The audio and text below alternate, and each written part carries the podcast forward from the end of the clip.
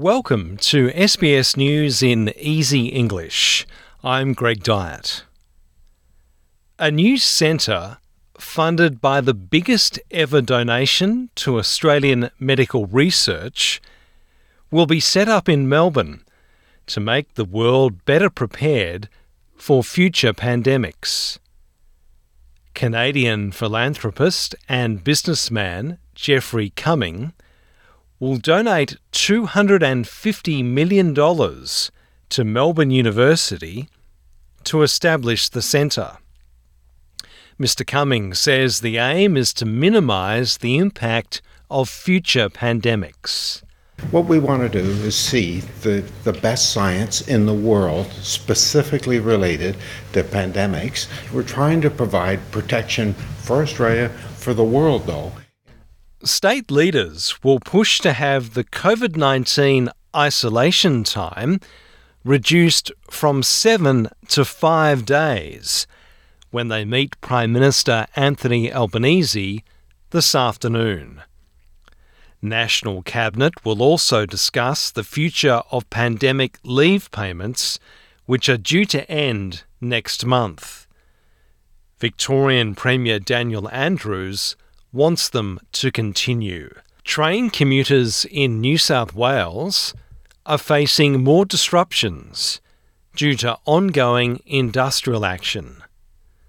Rail workers are refusing to operate foreign built trains, which make up about 70% of the fleet, as part of a month of industrial action. And bus drivers are also off the job in Sydney's inner west as part of a separate dispute.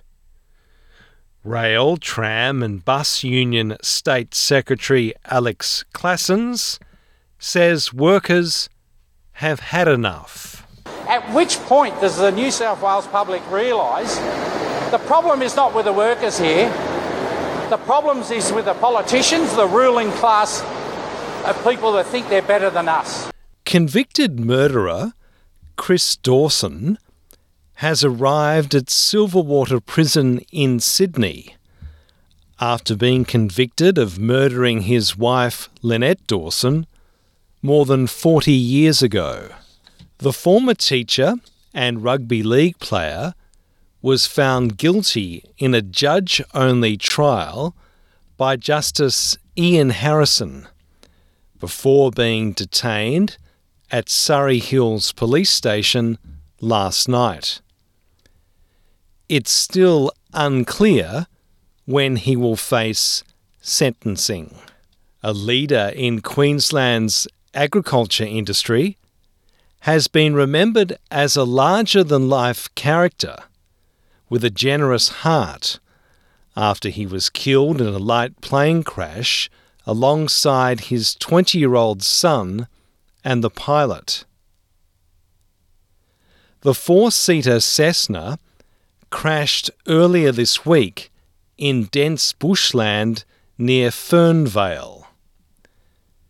In a Facebook post, opposition leader Peter Dutton said that, like many friends of Tom Strawn and his son Noah, his family was devastated by the loss calling him a larger than life character with a generous heart. The United States says it's taking new actions to combat the monkeypox outbreak by providing additional vaccines to states holding events with large groups of LGBTIQ plus individuals coming together. The states include Louisiana, Georgia, and California, which will host upcoming gay pride events.